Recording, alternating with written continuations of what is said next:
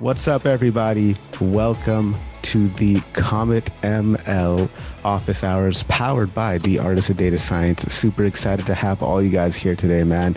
Hope you guys have a wonderful uh, weekend. Thank you for joining me on Sunday, whether it's Sunday morning or evening or afternoon, whatever it is. Thank you for spending part of your evening here with me and my friends from Comet ML.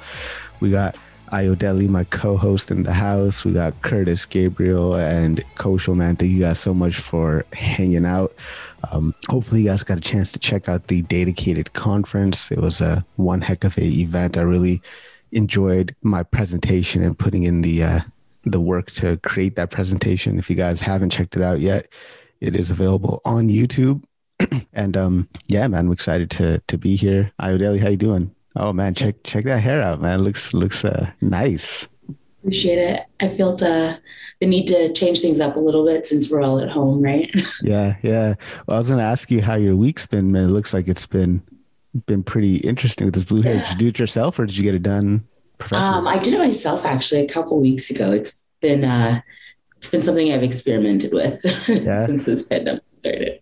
Is that something that you used to do back in the days as well, like change your hair color and stuff like that? A little bit, not nearly as like drastic or as often, but I definitely think like uh, I'm like, what's what's the harm in seeing me in blue hair on like a blue on a screen every once in a while, right? Yeah, yeah. When I was in high school, I was. Uh, I mean, I grew up kind of in an interesting area, interesting neighborhood where it was um, quite diverse, and uh, I kind of sat on the edge between like you know like you know punk rocker and like you know yeah. just like a wannabe thug type of thing. Uh, and it's just because you know the, the area i grew up in. So i always change my hair all these different colors yeah. and, and, do all this weird stuff. Um, but yeah man super excited to have you here. How's the rest of, of your week been? It's been good. It's been busy but it's uh i think that's always a sign of good things right now. Yeah. Did you learn anything new do anything new this week? Ooh. um biggest things I've learned, I'd probably say I spent a lot of time like reading about ML ops actually. So, um, goes hand in hand with like everything Comet, but um, just trying to get a better understanding of all of the tools that are out there. We cover certain areas in the space, and other companies co- cover other areas like cloud data hosting and production stuff. So, um, trying to get a better understanding of the landscape of what ML ops really is. So, for anybody who wants to go out there and learn a little bit more about ML ops and kind of get their head wrapped around what it is that this thing is, what's a good resource that you came across in yeah. your studies? Yeah, first thing, um, there were a couple of Medium posts that I thought explained it really well. So, um, if I can, I'll, I'll try and drop some of those links in the chat so anyone can um, check those out. But I really started by trying to get what, like, from end to end of the model building to production monitoring. Um, what does a normal setup kind of look like? So, I'll see yeah. if I can hunt some of those posts down. Yeah, definitely. And I guess like when we think about what ML ops is, what is ML ops, right? Is it is it just like the portion where once it's deployed, now we need to monitor stuff like model drift and data drift and things like that? Or is, is that the only thing that ML ops focuses on, or is it just the entire chain of events from ideation to deployment? Yeah, I would say it's more the entire chain of events and how um, you use specific tools and frameworks. So, um, for a lot of like large companies doing data science, either they have like a data lake or whatever their cloud data services, um, but really everything from their like pipelines to the production monitoring, um, at least from everything that I've tried to gain so far. Yeah, that's such a fascinating like area, right? I think it's um it's something that I definitely want to really up my game on and learn more about just because it's cutting edge in a sense and I feel like there's opportunities to really make a positive contribution. Um, and it's just a signal that data science is just growing and becoming more and more important in yeah i think it's a key for like a lot of the reproducibility that you know it's not just data science and ml but we've seen like problems in just industry science um, with reproducibility and when it comes to papers. So I think that's kind of our way of dealing with that somewhat. Yeah, because I mean, people what, you know, people don't realize that data science actually is a science, and for a science to actually be science, there needs to be reproducibility and falsifiability baked into whatever it is that you're doing, right? So, like having, like, I think this is one step in really solidifying data science as a actual science is reproducibility. Um, so it's it's definitely an exciting uh, piece of the puzzle. I'm I'm happy to be learning more about this. Um, so, guys, hey, welcome to the Comet ML office hour. Happy to see you guys here. I see Quentin here. Quentin, I think we were connecting via LinkedIn, man. You're visiting, I think, from France. So, thank you for for coming here. Hey, so let's open the floor up. If anybody wants to go for a question, go for it. And then while our community member is asking their question, if you've got a question and you want to hold your place in line, just type in, I've got a question right there into the chat. So open it up to anybody, questions on anything whatsoever. Or I could flip it out and ask uh, ask you guys, you know, what what have you been learning this week? Has anybody been trying to pick up a new concept or a new area of of skill? Are you guys struggling with it? How you guys feeling with it?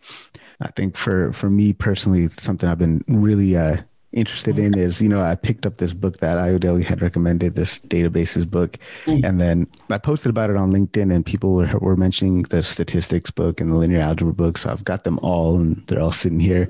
Um, but yeah, this, this has been great. Databases, like just a great refresher and, and, and really interesting way to, to learn up on that concept. Curtis, I saw that you were unmuted. Uh, go for it. Oh yeah. Um, so I've I've been doing a lot on also been doing a lot on MLOps. Um, like one of my most recent clients is uh, they do a lot with MLOps. Well, it's kind of like a platform for model monitoring and um, stuff like that. So I've been covering a lot around MLOps, model management, and yeah, well, mainly around like financial areas. So that's kind of like a new sort of realm for myself. What have you uh, What have you learned up on it about this week? What can you share with the uh, audience? Oh gosh, put me on the spot. Um, boy. So mainly like the process is like going from um, co- concept right until deployment and management in production and the whole loop of how MLOps goes around and why we can't be just using it, why why MLOps can't be done in the same way as DevOps and the little discrepancies. Like we're also managing data and code in data science, whereas in DevOps and stuff like that, you're just managing code and yeah, basically that.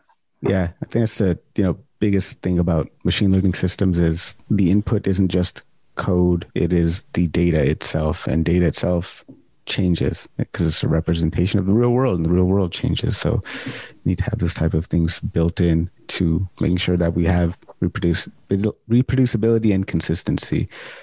I think it's especially um, cool that you're exploring this in finance, especially since um, it's one of the more regulated industries than uh, the vast majority of us work in. So, um, have you experienced any like specific issues around ML ops that are maybe finance specific? Um, right now, hands on, like not really, but I have been just going through because the company's based in in America. I've been going through different documents like SR11 and different like model management guidelines or or requirements that are set by the government in the United States. So it's just like touching around things at the moment and then also developing content for it at the moment. Um not necessarily any hands-on experience, but I've read about experiences that one may that may come up in like a financial situation. Um yeah, no, no, no. it's fair. It's totally Do you have any experiences with it? Less ML ops related, but um, my last uh, organization was a credit reporting agency. So um, every individual in the company, especially even technical folks, had to um, go through training and pass a FCRA test, which is like the Fair Credit Reporting Act here in the states that um, consumer reporting agencies have to abide by essentially. So um, the biggest impact I, I noticed on our like technical workflow was that we had an incredibly heavy focus on interpretable models. So we were um, not an org that really put any kind of black box models into production. At all, even if it's given better results than like a simple linear regression, for example. Um, yes. So, and because we are, they were regulated by, um, and the the main issue there was that we had to really easily um, be ready for auditing. So, be ready for auditing yeah. the um, FCRA, and then essentially have legally defensible decisions. So um, less about if a black box model could be more accurate, but if we couldn't legally defend that decision, um, it was almost always opting for uh, something interpretable like a linear model. Oh wow! Okay. So for people who are interested in going into like the, the finance space or credit reporting space for data science, what are some points that they should probably be aware of? Like what kind of tools or techniques or specific types of algorithms that they should really focus their attention on so that they can make an impact when they get their first job in that that field? You know, I would say work on know like everything about the go-to industry interpretable models. So um, we talk about linear models, but like generalized linear models and additive linear models and understanding there's a lot of depth there. Um, same for like decision trees, going kind of uh, deep into tree and a little bit of ensemble methods. Um, I found those were the most commonly used. Um, and the easiest to kind of document and defend when when necessary. So yeah, so people uh, would probably want to get some good resources with respect to that. You got like besides your course, you've got an awesome course on LinkedIn Learning. Do you cover any of these other uh, parts? These generalizing your models. Um, less so in the course because it is kind of an introduction, but um, I know there's a lot that I that I was using kind of um, to have in my back pocket at my last role, especially since the there were after taking like the FCRA exam, um, there are like personal fines that um, technologists can face if we. Uh, do anything weird, I guess, because we have data about people's personal information. So um, I know there's definitely some resources out there. I'll uh, probably be able to grab one and drop it in the chat in a minute. Yeah. So one of my personal favorite resources is the Pennsylvania State University, so Penn State University, their statistics department uh, all of their courses are pretty much open source. They're not like on video or anything, but they have all the lecture notes online. If you just search for Penn State statistics, you'll find a whole curriculum of courses that you can refer to. And hands down, my favorite resources. They're so good. So definitely do a research uh, into that. If you do like Penn State, quote, quote, Penn State and quote, quote, GLMs, I think it'll take you like statistics 504 or something like that and uh, it's a very very good resource. Awesome. All right, guys. So, hey, if anybody got a question, go ahead and uh, unmute yourself. I see we got a couple of new members here. Ayush joining us, man. Good to see you here. Good to see you here. I'm glad you're able to to make it. I know it's a bit more favorable time for you as opposed to the Friday sessions, which I think are like 4 a.m. IST. How you doing? Yeah, yeah, yeah. Thank you so much. Yeah, I'm really happy to be here and be a part of this conversation. Yeah, man, definitely happy to have you here. How's your week been? Yeah, it was it was good. I've been learning R, I've been learning D3. So yeah, I've been learning some new stuff. D3, huh? Is that for uh, mostly doing visualization? Yeah. yeah, yeah, yeah. So how's that? How's that been for you? It's been okay. Like I, I have a computer science background, but I, I'm not a big fan of JavaScript. So we do require JavaScript as well, like HTML, CSS, JavaScript for D3. So I'm trying to learn that. Also, there are aren't many resources for the same. So I mean, they have new versions coming up quite regularly. So now the version is number six, but we have resources for version four or version five. So I have to look at the documentation as well because the syntax changes and there are a few changes. So yeah, I'm trying to catch up. Yeah, man. Like I mean, you're still still super young. You got a whole lifetime of learning ahead of you, so that's awesome. Like me personally, man. Like I okay, so you know, I'm, I'm the, turned 38 later this year, right? So I'm significantly older, I think, than you know most most people here, uh, or most people who are currently breaking into data science. My background came from just like proper academic statistics and math and stuff like that. And it wasn't until like the last two to three years that I started having to to learn a lot of software engineering kind of best practices, and it's been a super hard uphill struggle. And you, like me personally, I always feel like, damn, dude, like these. I wish I would have done this stuff when I was in my twenties, or I wish I would have. I wish my statistics department was more computationally focused, so that it would have better prepared me for for the future. Um, but yeah, that constant feeling of man, do I know enough stuff yet? Do I do I you know? Uh, it, it's it's it's rough. I know a lot of people deal with that. Do you ever deal with that, Ayodele? And how do you how do you handle that? consistently. um, I think part of it for me is being able to like fact check myself. So, um, you know, when you are trying to break into a new career, I think early on it's very much like telling yourself, hey, someone's paying me to do this. I'm legit enough to like do this. But um, the other half is kind of getting comfortable with um, not knowing a lot. And I think we've at least created a good community in data science and ML, I think um, that if you don't know a specific uh, model or algorithm, most people aren't like, wow, how could you not know that? But more, yeah, this is a weird thing we may only use in this industry. Of course, if you're on the product side, you haven't seen this. And then um, it goes into like a good relationship about and learning and being able to um, just exchange information. So I think that's helped make it less intimidating is knowing that the vast majority of people, um, even if they know X, Y, and Z more than you do, they would be more than happy to at least talk to you about what it is instead of kind of shaming you for not knowing. So I think having those experiences over and over again helps. Yeah, I think that's the favorite my favorite thing about this field is that there is so much to learn, but it it's rather than being stunned into like inaction, like, oh my God, there's so much I need to learn. Where do I start? Like you just start with the basics, the fundamentals, and incrementally just start learning and getting better and better.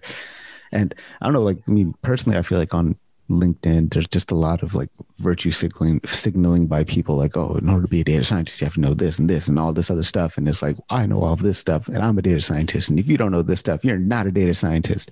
Like to me, that's there's there is a lot of that. And I think that really discourages people.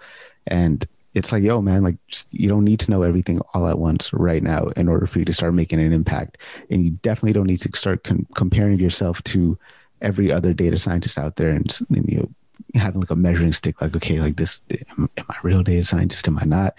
And we will all go through these types of imposter syndrome bouts without a doubt throughout a career. Um, but I think it's important just to focus on where you are, get good at some of the tried and true fundamentals and the basics, and just incrementally start just getting better every single day, right? Pick pick one thing a month that it is that you want to master, right? And if you do one thing a month for the next year, you've just gotten good at 12 different things and you've built your toolbox up that much more. So if we were to think about just some of the bare, I don't want to say bare, but just the ground level fundamentals that you need to know in order for you to really start progressing in this field, what do you think those would be? Mm-hmm. I would say it's kind of the stereotypical kind of Venn diagram you might see, but um, it is true. It's really the core math. So, probability and statistics. Um, I would say a little bit of linear algebra, especially if you are ending up working on like deeper learning projects. Um, and I think something that it's not left out a lot, but I like to include really strong SQL skills when I talk about coding as well. Um, that was something that when I moved from grad school to uh, industry, I really wished I knew a lot more. Um, that was the biggest hill to climb, uh, despite the fact that I had studied the core concepts. Um, it doesn't make you a great SQL master, y'all.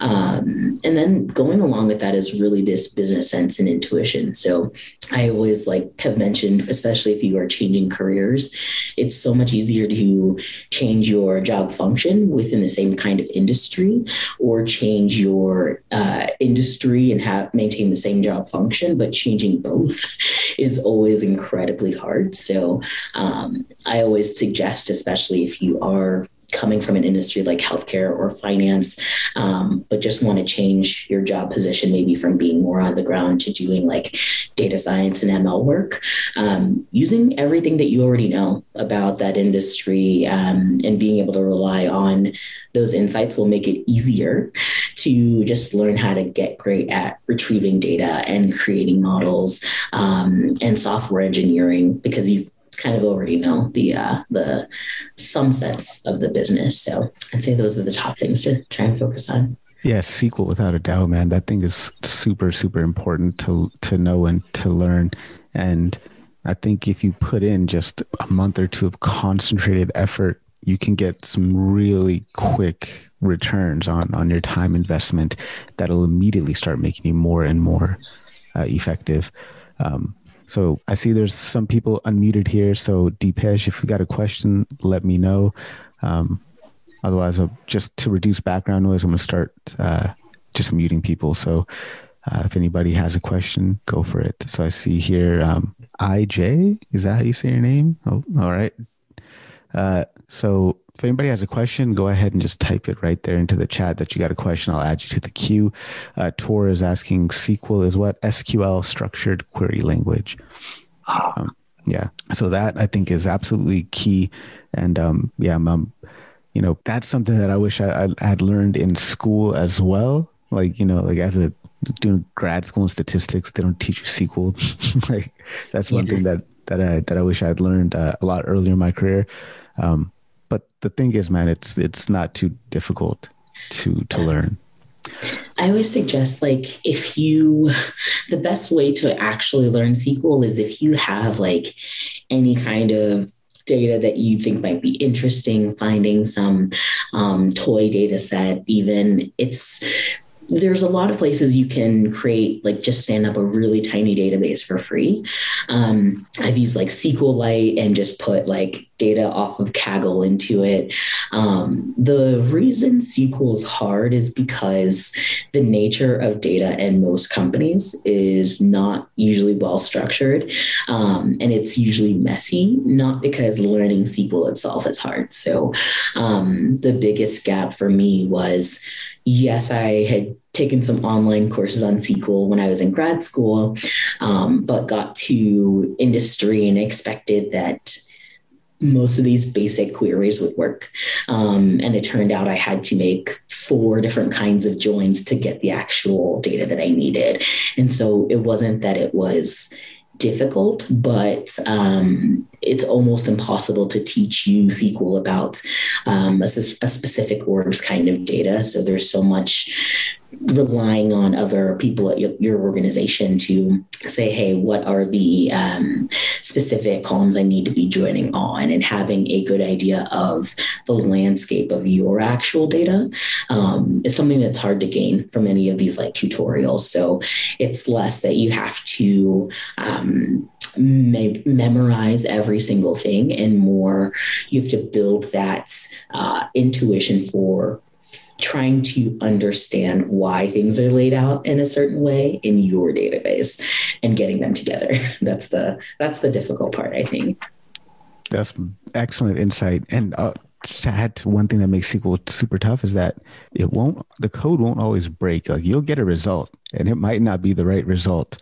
Um, so you have to be super super careful with the way you write your queries and really understand it. And I think the hardest part for me about SQL is you have to really use a lot of your imagination when you're doing joins in your in your head right like mm-hmm. like i, I don't know of uh, i mean i know there's there's azure data studio that's available but unfortunately it doesn't work with like a, a bunch of different types of uh, sql engines it's mostly for ms sql server but notebooks i think would be really helpful, right? If we had some type of notebook environment where we could do SQL with, so that we can kind of see intermediately what we're do- when we're doing these queries, what's the data looking like?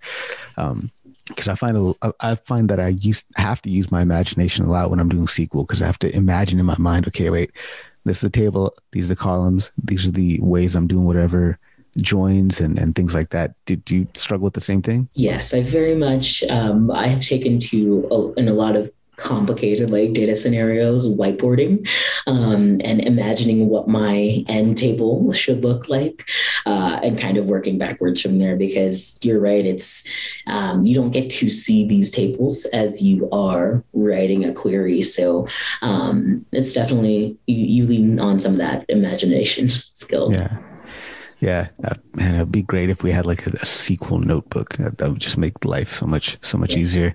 Uh, so we got a bunch of people joining in. Thank you guys for for joining in. Um, looking at the chat now, just catching up. I see there's a couple questions that we'll get right to. If you guys have a question, go ahead and put that right there into the chat.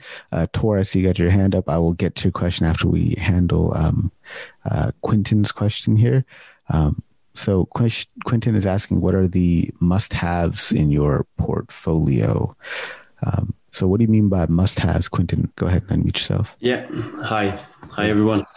Um, yeah. So basically, I'm at a stage right now where I'm trying to build a compelling portfolio uh, that is trying to convince what I know, um, and I'm trying to I'm trying to figure it out. Like uh, what you mentioned before, you know that uh, we have so many things to learn, and it's complicated sometimes to know what should be the next step, what should be we, sh- we should be learning. Uh, so the must-haves is like uh, okay, we don't know everything, and we can keep learning in the next experience, in the next business, or for ourselves if we are freelancer or whatever. Um, so the thing is, uh, there are keys like uh, stats, for for example, or probabilities. There are key uh, skills that we need to have uh, in the first place. What are those skills? Like, what what are the skills that we have to put in the portfolio, and what are the skills that we can say, I'm okay with learning in the future. I will be able to learn in the future in your business, but I don't have them right now. Oh, that's a good question. Yeah, that's very good. I'll let you handle that, Ayodele, unless yeah. you want me to just go off on that. Yeah, I think the biggest must have um, is being able to show that you can clean and manipulate data. So um, I'm kind of going general here for like data science job title roles. Yeah, yeah sure being able to show that you can get data from maybe disparate data sources. So um, combining multiple data sets on Kaggle or something like that. Um, I think that's one of the biggest. The aspect after that, I would probably say being able to interpret model results. So showing that, um, you know, yes, you printed out like your classification metrics, but even if you can go into detail in a couple sentences of so what? So what does this mean for my modeling process? What does this mean for the potential product? Um, and I would say the it's not a must have, but if you're maybe targeting more um, machine learning focused roles, I would say try to sh- kind of show how if you can deploy a model in any way. So even if it's like mm-hmm. um, a Django web app with Python or um, making basic like brow- predictions in browser, showing that you can have a model that is live and working somewhere. Um, I would definitely say is a nice to have, but is something that would probably uh, give you bonus points compared to the vast majority of other portfolios out there. And does excellent points. And to that, I'd even add like take it one step higher level, like not not so much in those technical details here, but uh, high level. Can you pave a way from ambiguity to a decision? Because I think a lot of the times in the real world, you don't have the answer to anything up front. Like you're not going to know how something's going to pan out or work for you. Um, so being able to concretely state what it is that you're trying to achieve, what result it is that you're trying to work towards. And then from there, lay out a path. Okay, great. This is the thing that I want to answer. And then lay out a path to get there. Right. And along the way, obviously, you're going to have to clean data. You're going to have to model the data, come up with some type of, you know, do your exploration, do your visualizations, interpret and, and, uh, evaluate your models as well. So I think that is also a must have. So everything Ayodele said, plus clearly defining what it is you're trying to do and clearly defining when it is that you're going to stop or what it means to have a result or no result, if that makes sense. Yeah, yeah, completely. Um, and actually, thank you guys for the answers. And actually, um, I think it's completely in line with the subject of the Datacated uh, conference where you where you spoke. Uh, in the sense that uh, the, the, the, main point is data storytelling. Basically, it's to, to, have a narrative for the business and to keep in mind that all what we are doing is for the business in the first place. Mm-hmm. Um, and apart from having a lot of practice, we know like we have to grind, we have to be programming, we have to do a lot of projects to be comfortable with this. Apart from the mere uh, practice standpoints, uh, would you guys think of any recipe to practice this business um, acumen? Um, the, the, the, the fact of like what, what, exactly what you mentioned, right? The ambiguity to having a clear uh, decision making uh, uh, material you know like do you have a full recipe to practice that specifically full recipe to practice business acumen that's a good one man i don't i don't know that i have a recipe but what i do is i i read just a lot of white papers yeah. so a lot of companies they always talk about what it is that they're doing right? Because the culture of data science work is just everything's open source. So as much as i possibly can i'll read up on like real world case studies. And you know there's there's like a case study that Airbnb had done where they had uh, talked about what they learned after 150 failed models. Um, and you know things like that or like Netflix will always have you know they'll always post something about how they're applying data science and machine learning to make better recommendations um, so I think that's a key point is just reading up on industry white papers where they talk about this is what we try to do. This is, you know, the problem statement and what we're hoping to achieve for our end user. And just being exposed to that as much as possible, I'd say. Ayodele, what do you think? And if anybody else has some tips on this, I'd love to hear as well. Yeah. if you can share, if you can share the resources as well, like you, you were mentioning white papers, if you can share as much as you can as well, would be nice. Yeah.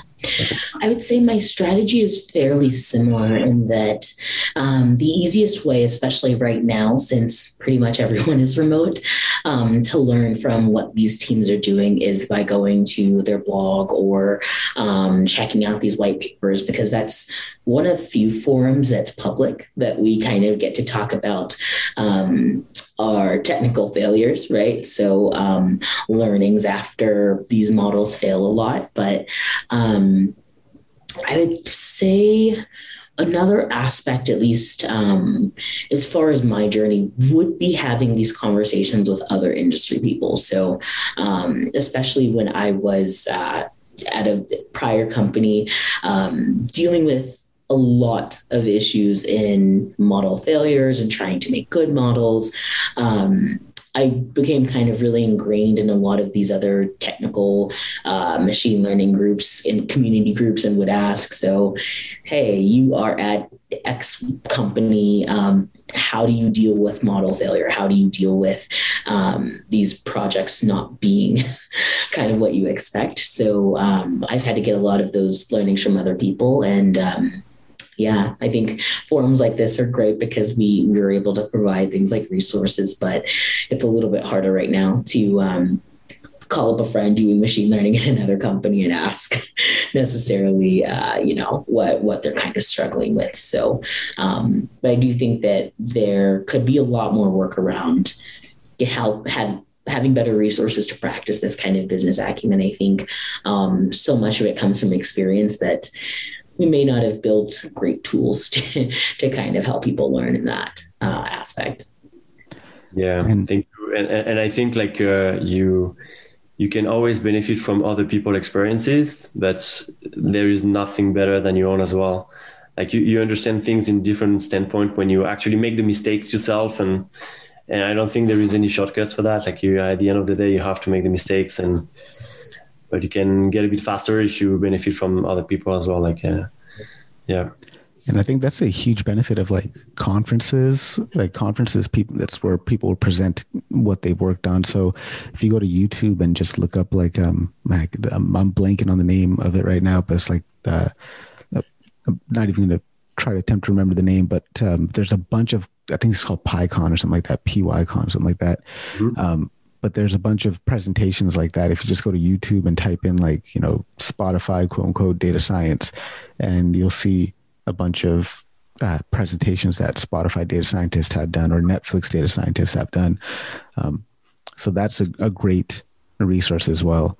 And yeah, just papers, so many white papers. Um, I've got so many just saved on my my hard drive. And uh, a, a, quick thing to do is like, for example, like if you're doing um, a Google search, right? You do quote, like I'm talking like advanced search here. So you do quote data science, quote case studies, and then you type in file type colon PDF, right? And I'll pull this up for you guys real quick just to show you how I'm doing it. Um, and this is what I kind of use to uh, the type of search I do to help me find case studies, right? So we could do uh, data science case studies, like you know, file type PDF, and this will restrict my search to just uh, white papers and the like. So here's one case studies in machine learning, machine learning case studies, right? So if you go here, case studies in machine learning, um, and what I do is I'll not only just read through some of this stuff here, but like go to the references section and see if they ref- have any references to, um, you know, like this looks like it's a graduate thesis, so probably not the best thing. Um, but yeah, just doing a search like that, case studies, and you kind of like you typically how people are on the internet, you kind of go through a rabbit hole until you find a, a gem. So it takes a little bit of effort uh, before you find a paper that really uh, is interesting. Um, and I try to do that with my newsletter, like, you know, because I, I do so much research throughout the week, just reading up on case studies and stuff. And I try to link back to some in, in my newsletter. So hopefully, if, um, if you're part of that, you'll be able to see that. But here's a link right here that I could share for you or even if you have an industry that you're particularly interested in, right? So you can look up case studies in like e-commerce or case studies mm-hmm. in in manufacturing. And what you're looking for is like key terms that jump out that you can then go research more about. Um, yeah. So hopefully I answered your question. It wasn't too abstract. Yeah, yeah, you answered my question completely. I mean, uh, it's uh, we we are part of a world that is uh, abstract in itself, so that's that's part of the thing. But uh, I don't know. You answered my question perfectly it's cool. uh, yeah, good resources. Yeah, definitely. Glad you enjoyed that. And then, oh yeah, go on. Somebody else was. Uh... Yeah, I, I had a follow up question. Uh, yeah. Okay, I, I can read about these case studies and you know I can learn, but how do I showcase this? Like, obviously, projects is a way where I could you know showcase these skills. Like, uh, while I'm trying to find you know some solution i could tell my ways or you know all these kind of stuff in a project. But are there any other ways i could show this business acumen? Yeah i mean through the project itself right? Like like that's how like everything you do in that project from how you clearly define the problem statement to how you are thinking through and sharing your rationale for why it is you're doing what you're doing that's showcasing that that business acumen. Ayodele what do you think yeah, I, would say, um, yeah, your project, first of all. But I think in addition to that, this may be um, part of your interview process. So if you um, get to the point where you are talking to potent, I've had this come up in technical interviews as well as um, speaking with management, but how you can understand what the business problem is for a specific model or project they want you to do. Um, a lot of the questions I've gotten are, are around okay, here is a situation, here is what we want to do with these predictions, kind of describe how you go through the modeling process. So um, that might help kind of bolster what you can show in your portfolio, but being able to clearly explain um, how you go from here's potential goals to the process that you would actually take in data cleaning, model building, as well as um, moving into production. So, um, if you get interview questions like that, um, it's a good chance to be able to show off that you do have some really strong business acumen there. And even understanding how to develop KPIs and understanding, okay, if my machine learning algorithm achieves this level of accuracy or whatever it is that you count as your model evaluation metric, how does a you know a move on that needle correspond to a business KPI and try to find the connections between those two, right? So definitely do some research into metrics and KPI framing and generation. Like how do I, how, you know, obviously top line revenue is something all businesses care about, but businesses in particular industries, they generate revenues in different ways, right? So if somebody has like a software as a service platform, right? Um, the way they generate revenues can be different than somebody in, in a manufacturing industry. So, you know, for example, like the software as a service, like what what's the big one? Ideal in SaaS, I think like customer acquisition cost and things like that, right? Whereas manufacturing, it might be just labor costs, right? So, you know, for example, customer churn is also a big one for software as a service, right? Um, so just understanding those things, right? Like, hey, great, I'm predicting churn, and if I am trying to predict churn, then what does a what what does a successful intervention look like, right? If I'm able to prevent X number of customers from churning, how does that relate back to top line revenue? What do you think, Ayodele? I think you're spot on with that. I think that's um, an area that, at least in several of the interviews I've had, um, we tend to go in depth on because it's not just about the model building process, but truly a deep understanding of the business. So being able to directly correlate um, KPIs and then measure if you're actually getting movement on these KPIs. So um, if you are it, let's say you build a model, you put it in production, um, are you actually starting to see results that you would expect? And if not, and that is often the case, um, what steps you take to iterate again. So, um, knowing, let's say a model fails, what do you do to debug? What do you do to try and identify potential reasons for the failure? Is it that you had a um, mismatch in what kind of data you expected would go into the model when you were building? Um, being able to identify these parts and then go through that iteration all over again is something that um, I've, I've been asked to, ty- to talk through in, in data science interviews. And I can imagine the follow up question here is, well, we're working on a, on a take home, like not a take home project, but we're working on a portfolio project that's not even like a real business. How do we, how do we even apply these to our, to our portfolio projects? And the thing is like, it, it's, it's, that's fine. Like if you're a portfolio project, yeah, it's a fictitious environment, but that still doesn't prevent you from clearly defining what a KPI is. And it doesn't necessarily have to be like the right or wrong KPI because you're operating in a sandbox environment. Just the fact that you've put some thought into it and clearly said, okay, these are these are the things that we want to measure, and we know that if we move the needle on the model accuracy by this amount, then this is what we expect to see happen in in this particular KPI that we are hoping to influence with this model that we've built.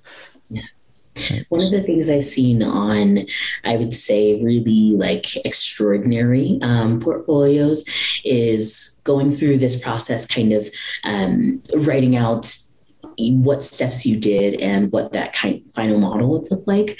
Um, but I've seen people go even further by adding these kind of um, what if scenarios or case statements saying, um, what if uh, one scenario might be you put the model into production and it does not move your KPIs by 15% or more. And then, so they'd under that section write through, okay, if this is the case, here are the steps I would take, even without having to go through those steps uh, with their actual model. Um, or another what if scenario, this model does improve our KPIs by this. Um, I've seen some people say, let's long term uh, look at this. We put in, they, so they put into their portfolio. This is how uh, often and frequent they would collect new data to update the model. This is how they would track um, accuracy drift when the model's in production. So um, those are things they might just be little text segments as part of your portfolio, but um, when a hiring manager or reviewer is looking at that, they're like, okay, you've thought a lot further than just a um, singular model in your in your portfolio. And if you guys were joining in on my presentation at Datacated, this ties back to the analysis plan and the executive summary, right? This is where you would include that type of information that Ayodele was talking about. Thank you so much. So just looking into the chat, we got some questions, but first I remember Tor had his hand up. So we'll go to Tor and then after Tor, we'll go to uh, Karuna's question. Tor, are you still here? Uh, yeah, yeah I am. It, it, it's funny because the original question I had uh, kind of disappeared. Um, but I'm really curious more about when you're talking about your projects and how you form. Okay, I'm extremely new to this. I'm trying to understand the processes involved.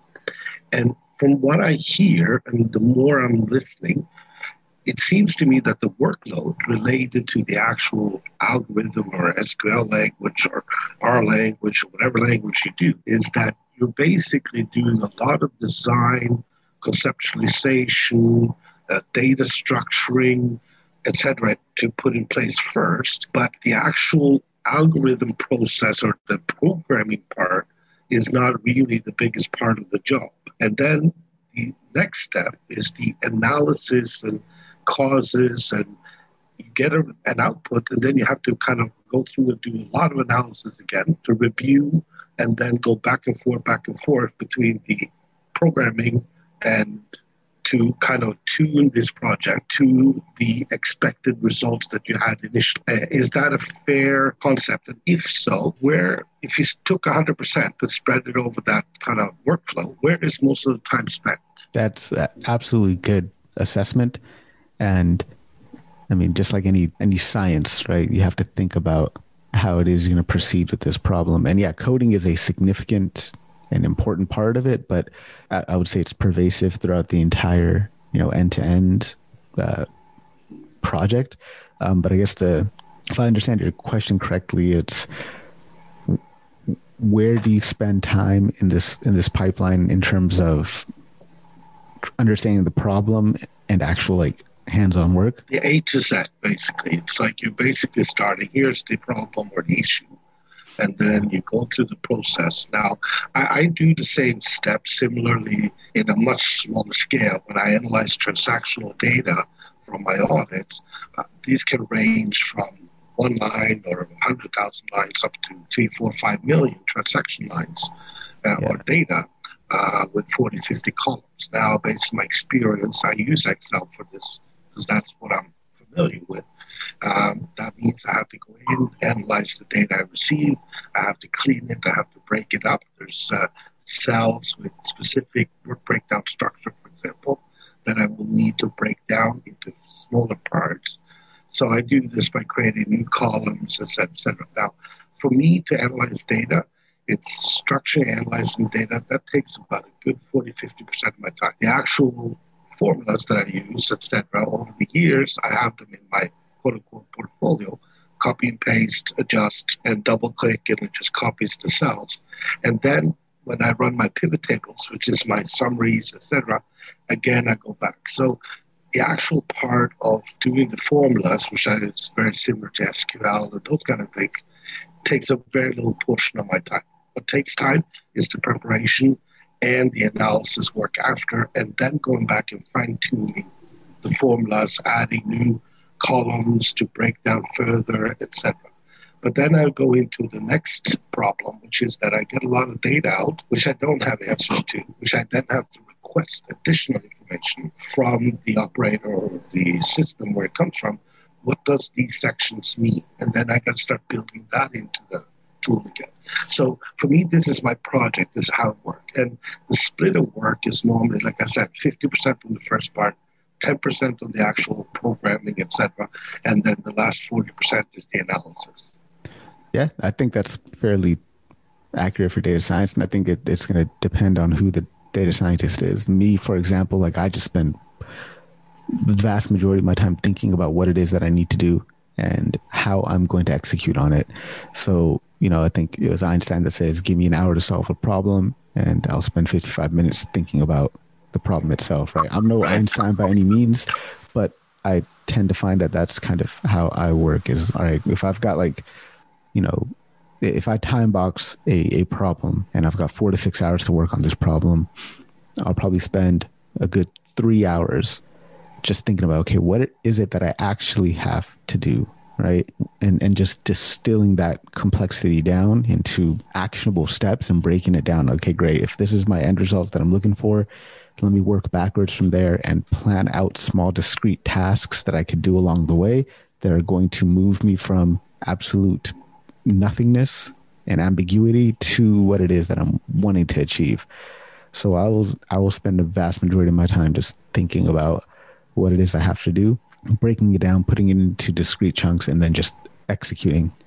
Um, Ayodele, what about you?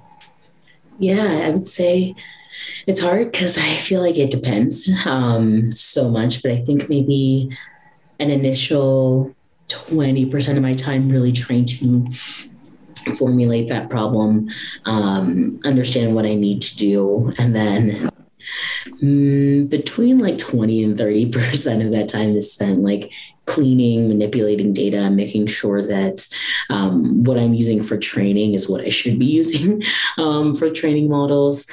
And then coding is about another 10 to 20%, and actually building some of those pipelines in model building.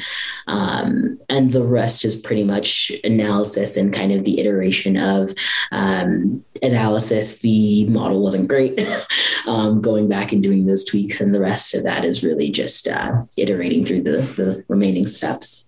Yeah, and when you have a framework in place, it just makes it so much easier. So that's why it's it's good to establish a set of principles by which you execute on your work, so that you don't have to reinvent the wheel every time. And you know, like I talked about in my presentation, a couple of frameworks. Um, one that I've been using uh, a lot recently is called Kedro, and the Kedro framework just makes it really easy for me to um, to to execute on stuff. And before Kedro, it was cookie cutter data science. So these frameworks in place that just make the actual execution of things uh, easier and more streamlined, and make the pipelines kind of fit together. So next question I got up, we'll go. We'll do two more questions and we'll call it a day um, unless there's more questions, you know, if you guys got questions, now's the time to put it in, in the chat to hold your place. Um, because after we do Karuna's question, we're going to go to um, Deepesh's question. Um, so if you have a question, put it into the chat right now, hold your place. Otherwise, we'll end after these two. Karuna, go for it. Uh, yes. Uh, first, I would like to uh, do a follow up on uh, what was the discussion earlier. Uh, so, I basically struggle on the timeline as well in my projects. Uh, first, I start while I research on the project. So I find out uh, while working on it uh, that this might not be the good approach, or while I'm researching, there are multiple models or there are multiple research papers that I can implement. So I just uh, struggle. I get a hard time on deciding which I should do first or where should I basically start. So you start with the baseline model, the simplest possible model that will get you a good result, and then you iterate from there right? So you have a suite of possible solutions that you're going to test out. Um, and you start by defining this for yourself, right? You have to have a contract with yourself at the beginning of any project in the form of an analysis plan, which you say, once you clearly define the problem it is that you want to work on, that, okay, great, this is the problem I'm working on. This is how I'm going to establish a baseline line in the sand that is the simplest model that will give me good results. And then from there, I'm going to assess whether machine learning is going to be the right solution by applying a suite of techniques. And if these suite of techniques don't beat the simple baseline model, then uh, hands up, this is not a good application for machine learning, right? But uh, the thing is, you have to you you you can make you make a choice right you make a choice at the start of pro- project do i want to be stunned into inaction by all the nuances of the real world or do I want to just put it in paper, make a contract with myself that this is what it is I'm going to do and I'm going to execute on it, right? So the choice is is up to you. Like do you want to be stunned into an action or just move the needle, right? Because the fact is there's a multiplicity of good models, right? Leo Breiman talked about this. He invented the random forest algorithm, and essentially he says that for any any set of input and any target, that there is going to be a whole host of complicated, complex machine algorithms that will machine learning algorithms that will give you as good results as any of the other ones, right? Um, so I don't know if that answered yeah, your question or not. Um, yeah, uh, this works, and um, yeah, uh, this totally does. It is helpful.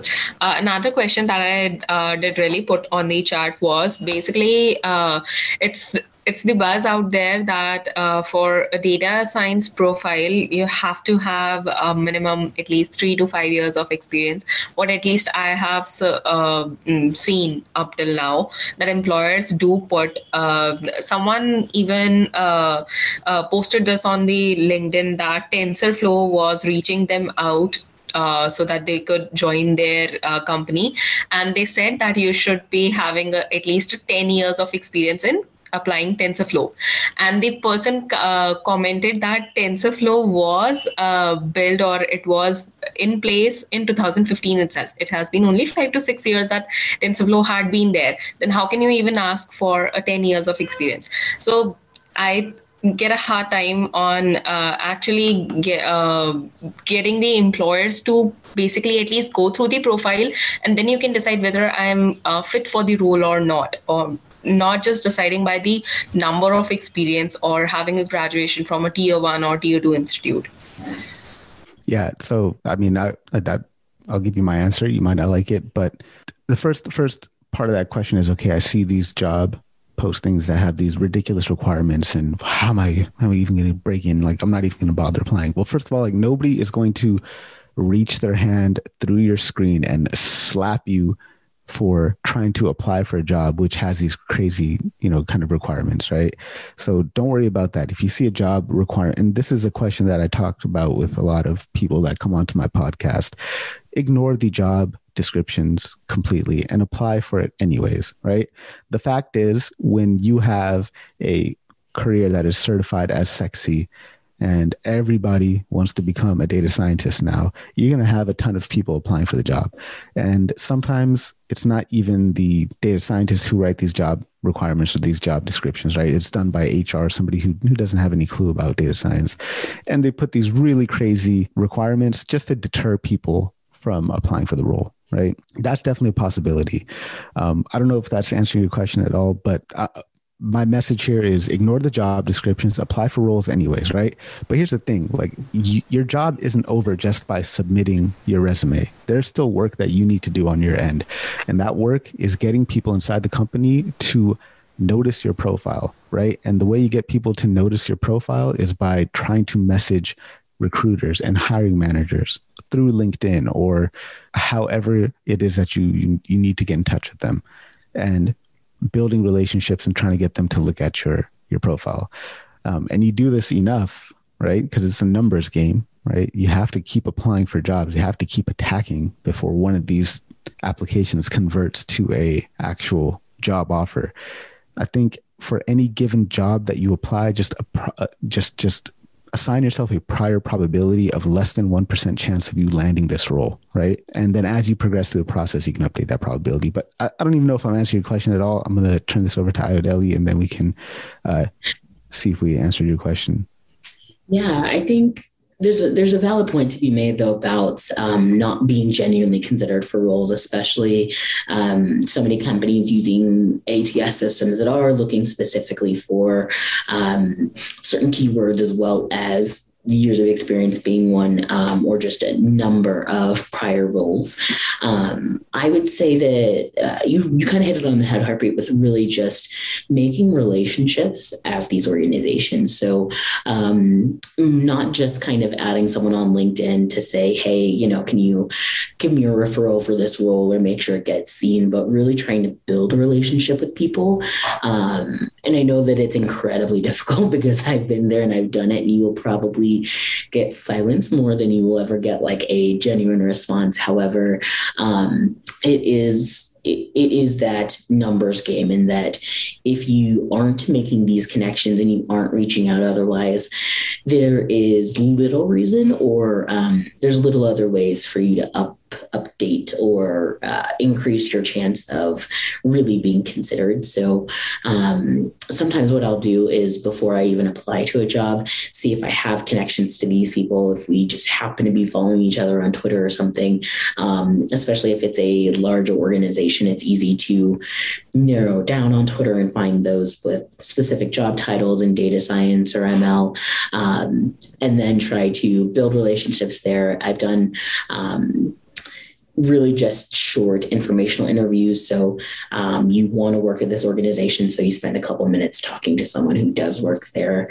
um, and maybe you know you can build a good relationship from there, and they may offer you a referral. So um, it's it's definitely taking some of the creative um, and, and pretty bold route to just start kind of cold messaging people out of nowhere um, in order to get seen because it is di- really difficult when you don't have um, certain number of years of experience on your resume. Yeah, and like there's hundreds or thousands of people applying for the same role, right? So they they put up these crazy requirements in a sense to deter a fraction of people from applying, right? So that's definitely out there. And I firmly believe that you can replicate data science experience for yourself through a well done project, right? If your project, if your portfolio project is nothing but a IPython notebook hosted on GitHub and that's the only thing, that's not a great project. It doesn't really showcase that you are a professional, right? So do what your competition is not doing, right? And separate yourself from them. If all you're doing is looking at, you know, the the playing field, right? And not wondering how you can separate yourself from them, then you're not really going to separate yourself. I mean, I'm talking in circles right now. I apologize for that, but uh, I'm going to stop talking for a second and see if Karuna, uh, if that answered your question. And first, let me know if I'm saying your name right. No, sure, it does. I I really get you. I know what you're talking about, and yeah, I do uh, really reply uh, apply on the jobs which I where I do not even fulfill the number of experience. But yeah, I'll just work on my projects more, and uh, I'll get back to you if uh, it doesn't work anymore for me.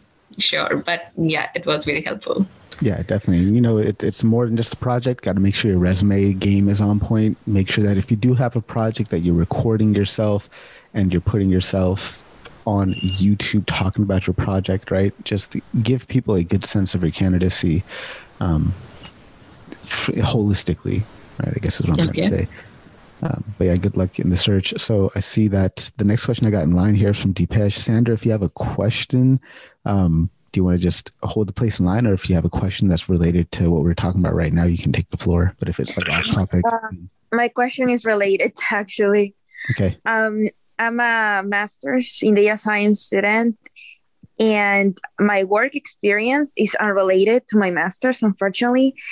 And i'm trying i started applying for jobs eh, in december late december because I'm getting my master's soon in the summer, so I want to, you know, start with um, practicing interviewing, especially te- technical interviewing. And I had a couple interviews, but it's been hard to uh, secure a job offer uh, because the there's a lot of competition right now, as you as you mentioned, and um, the I need to I realized after having a, a couple of interviews that I need to my step up my game on the technical part, not so much on the behavioral, uh, because I already have work experience. So it's more about showing that you know I can do data science. So, uh, so that's why it's related to um, to the question that Karuna made, and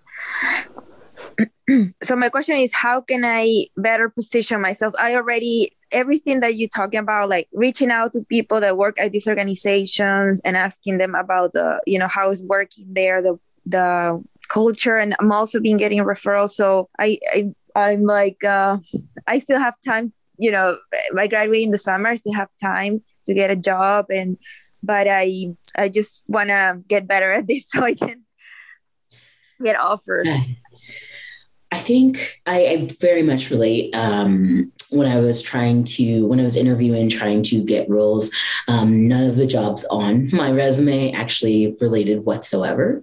Um, first piece of advice would be um, trying to focus in a little bit on the industry of your past roles. So if there's um, any overlap there, or if your um, previous work was all in one industry, trying to target um, data science roles in that industry.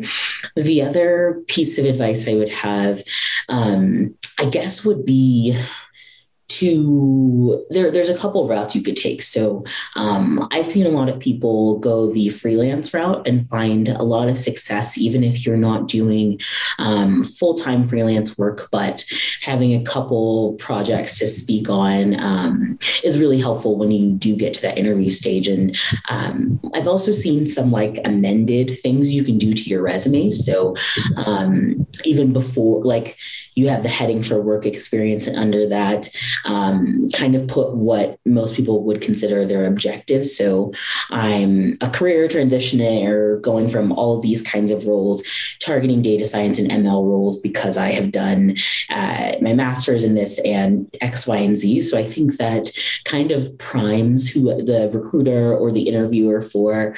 I know that I shouldn't be looking at the bullet points under this work experience to try and match to the job that we have open. So um, those are a couple things that you might be able to try. Yes, I tried about uh, um, looking for companies that do fintech because my background is accounting, my work experience. And that's what I'm trying to, you know, focus more like mm-hmm. and so let's do this. I appreciate give me a link to your GitHub. Let's look at your portfolio and let me dissect it for you right now um, and tell you what you could do immediately to improve on that so you can start getting more callbacks. And also like applying since december that's not not uh, too too long. So i think you'll you'll notice that there's going to be a delay. Uh you yeah. Oh. no but i've been able to get uh uh re- re- interviews already. Yeah. so it's just uh I I have to work on my uh, interviewing on the technical part. Since I don't work in the field, but I have the you know I'm, I'm doing my academic studies in in data science. Um, I just have to practice more, like do mock interviews. That's what I realized I have to do, so I can.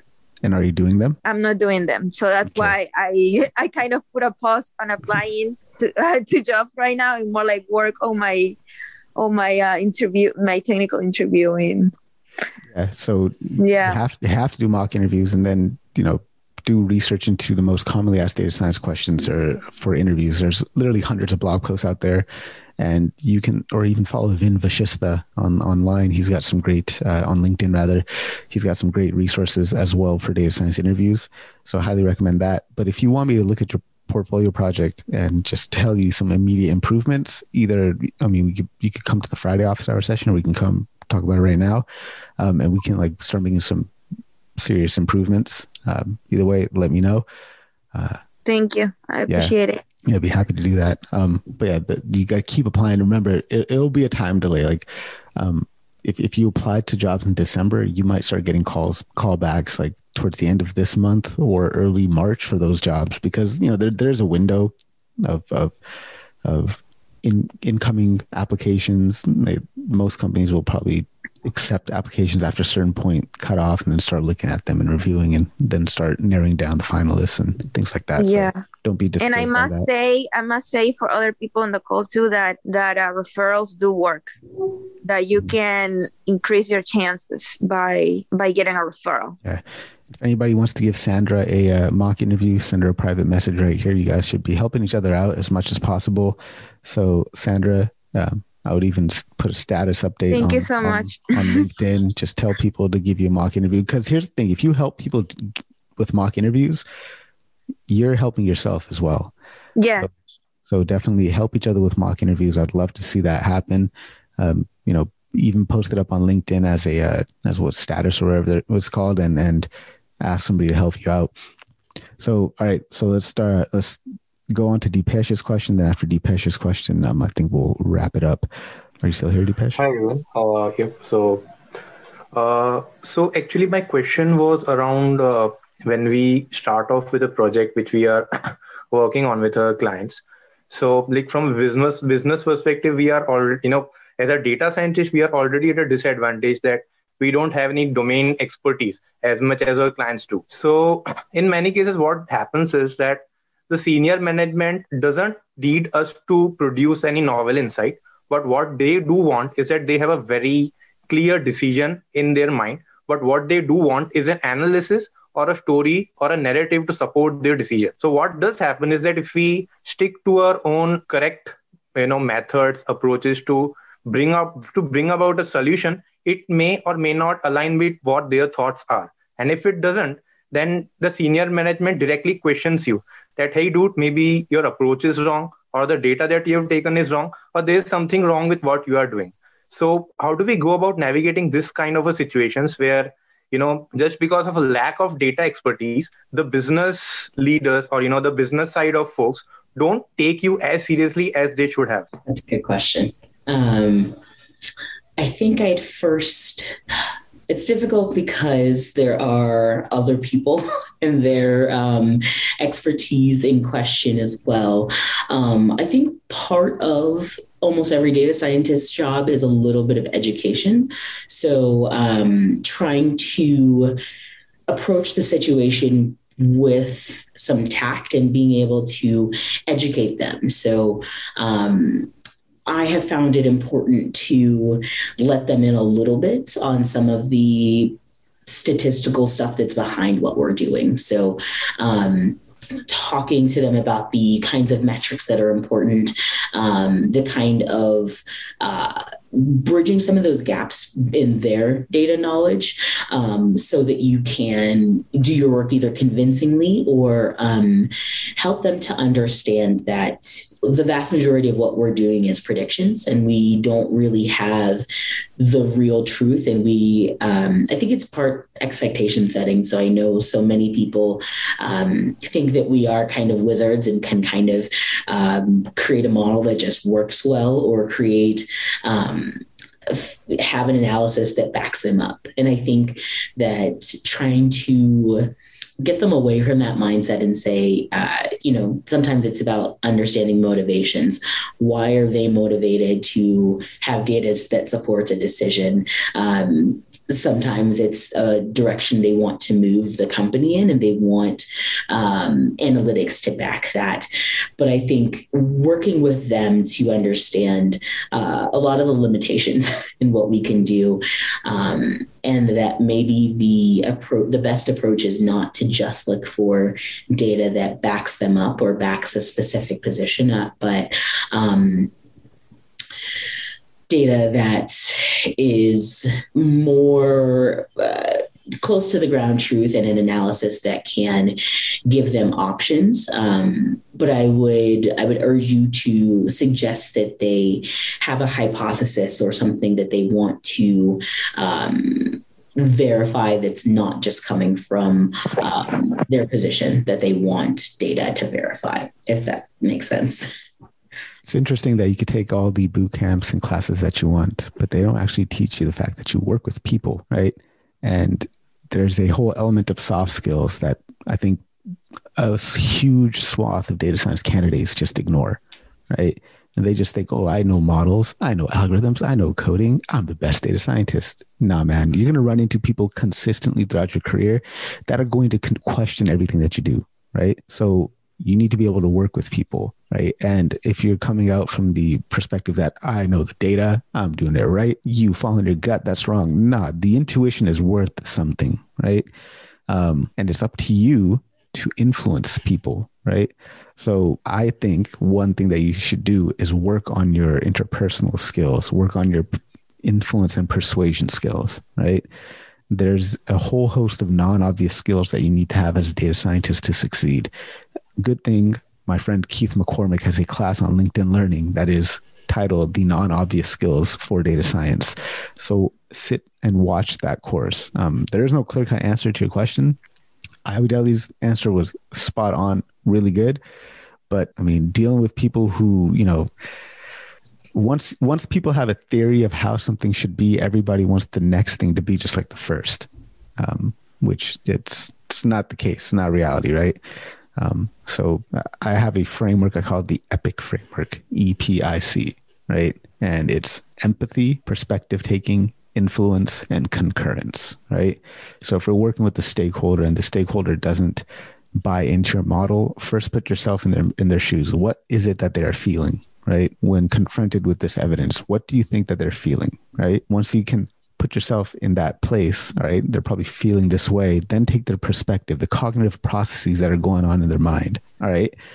What is this person thinking about the situation, right? And how can I understand that? Once you can apply empathy and perspective taking, then you can move towards influence, which is, all right, now that I understand how this person feels and what they're thinking, now I can talk to them about how we are actually working towards the same goal, right? And influence their decision or their perspective on what it is that I'm doing and hopefully achieve some concurrence, right? And this framework has helped me greatly dealing with people who think they know how something should work and are so set in their ways. Um, it, it, just helps to to nudge them into the direction to see things your way. So hopefully that's helpful. If you have any follow ups to that, let me know. Uh, sure, Harpreet and Nowadays. I mean, thanks for sharing your perspectives. I would just like to add one, you know, example or you know, one situation that I have been through. That it takes a certain amount of time to understand the why behind every project. So, as in when we start off with something, so maybe the client would give you some vague description that okay, this is what we want to do. Then, as we progress, we go about trying to structure their problem, trying to figure out okay, these are the steps that we can take and come up with a solution. But as we progress and you know uh, encounter hurdles in the process that why is this not acceptable? So that actually has you know in in an example of uh, or in a project that i had worked on so it gave me an idea through these iterations through these hurdles that okay why is this you know direction being taken by them?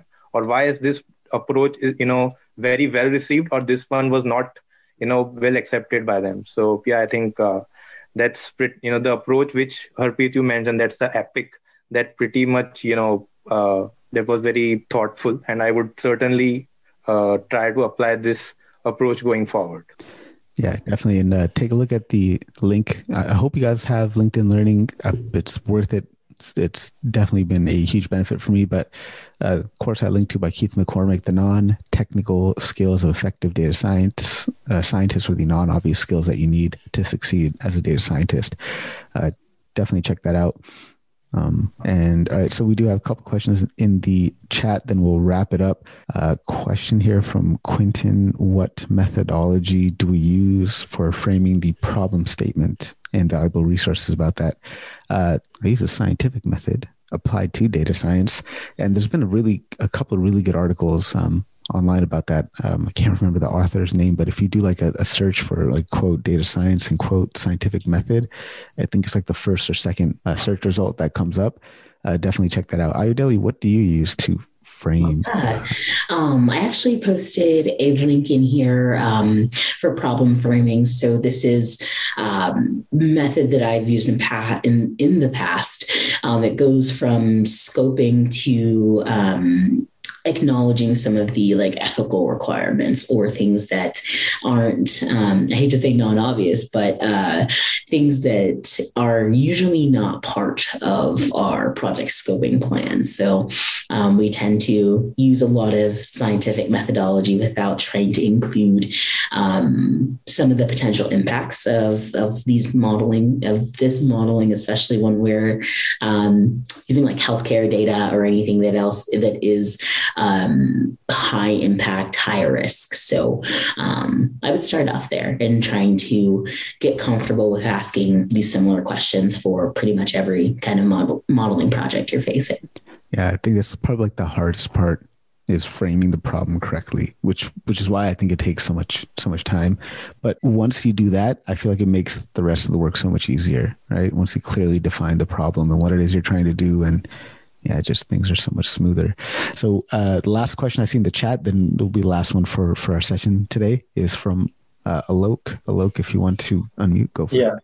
Yeah, yeah, Harpreet. Uh, hi everyone. Uh, so my question is like, uh, uh, we see a lot of algorithms. Like, if I see from a beginner point of view, we see a lot of algorithms in front of us. So, um, how do exactly uh, we approach uh, to get a good start and a good hands-on uh, to the ML part, so that at least you know we can start approaching the interviews uh, and then uh, keep on improving parallelly. Because the dashboarding and the cosmetics part uh, we can manage it anytime, so that's not that difficult part. But the algorithms is. So how do we approach that? And dashboarding and visual, that's the hard part for me.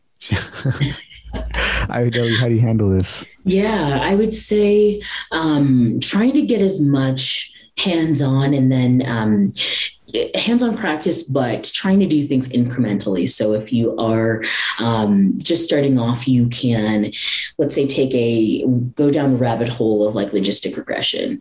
Um, really feel like you can understand this put it into practice and then answer the hard questions about it. So um, things you'll see i guess logistic was a bad uh, example but um, let's say you're doing linear regression. Things that you'll see in interviews or down the line will be um, tell me about specific uh, like linear models or tell me specifically um, what kinds of situations you wouldn't want to use this for. So um, I see each kind of algorithm as having its own really long, um, in depth kind of learning plan. Making your way down that um, without feeling like, okay, you're supposed to know every single thing about um, a specific algorithm within a week. But even if it's you are spending two weeks or whatever that kind of sprint looks like, um, going deep and making sure that you can uh, answer the why. So the um, why you would choose uh, a specific kind of boosting model over another model, why um, a uh, scenario where you're trying to predict like illnesses is not a good use case for some types of models. So um, those are the questions that aren't really included in like these tutorials, but um, with practice, uh, putting that into applying it with real data, um, you'll be able to build an intuition for what are good scenarios and what aren't good scenarios for different kinds of algorithms. Yeah, exactly. Because uh, currently uh, I have just um, uh, going through with my studies, right? So I just started recently on data analytics uh, post graduation in Canada. So you know, I have some subjects upcoming uh, for those concepts as well. So you know, I'm just trying to be prepared well for the projects as well, so I could perform the best at the end. So that's what my aim is. So, so thanks for that advice. So I'll just try to apply them. Awesome. Yeah. So any other questions based on that? Um, no, uh, I'm good for now. So I'll try to uh, at least begin at some point. Yeah, cool. Yeah. Well, doesn't look like there's any other questions in the chat. Uh, saw Revit just came in at the very last minute. Revit, you, you, you joined right as we're about to end it. Thanks for uh, thanks for swinging by though. Um, but yeah, doesn't look like any more questions in the chat, guys. Uh, if you do have a qu- question, last minute question, now's the time to get it out there. Uh, if not, guys, thank you so much for taking time out of your schedule to be here today. I appreciate you guys swinging by. Um, take care. Have a good rest of your Sunday. And you know, definitely, if you have questions, feel free to to reach out and shoot me a message or email if if you have a question, but you can't make it to the next session. We'd be happy to tack it on.